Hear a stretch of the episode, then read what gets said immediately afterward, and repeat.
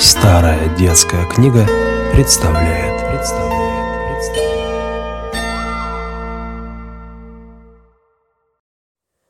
Седьмой хозяин в доме.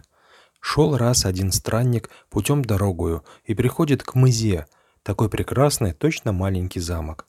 «Хорошо здесь отдохнуть», — молвил он про себя, проходя в ворота. Во дворе седой старик рубит дрова. «Добрый вечер, батюшка!» — обратился к нему странник. «Пустите меня переночевать». «Я не хозяин тут», — сказал старик. «Войди в кухню и спроси моего отца».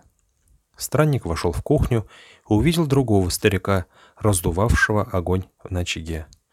«Добрый вечер, батюшка. Позвольте переночевать». «Я не хозяин», — отвечал тот страннику.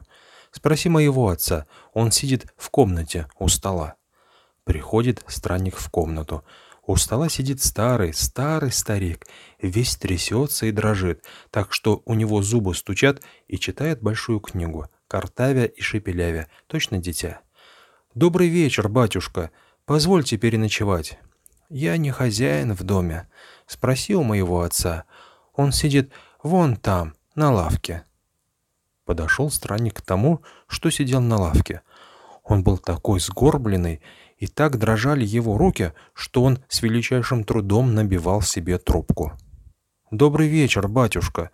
Пустите меня переночевать». «Я не хозяин в доме», — отвечал тот.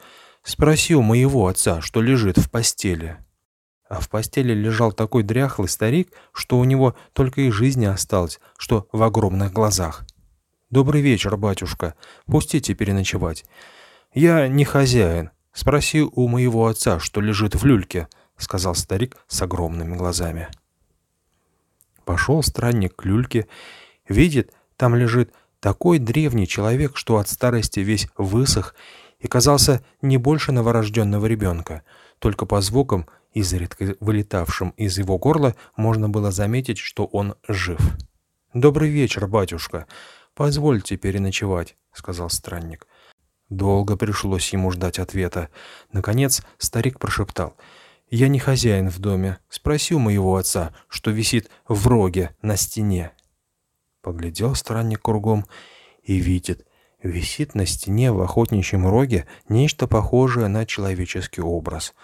Жутко стало страннику, и он громко вскричал «Добрый вечер, батюшка, позвольте переночевать». В роге что-то зажужжало, и странник с трудом расслышал. «С удовольствием, дитя мое». В ту же минуту явился стол, уставленный прекрасными кушаньями, пивом и водкою, а когда странник напился и наелся досыта, явилась отличная постель с оленьими одеялами.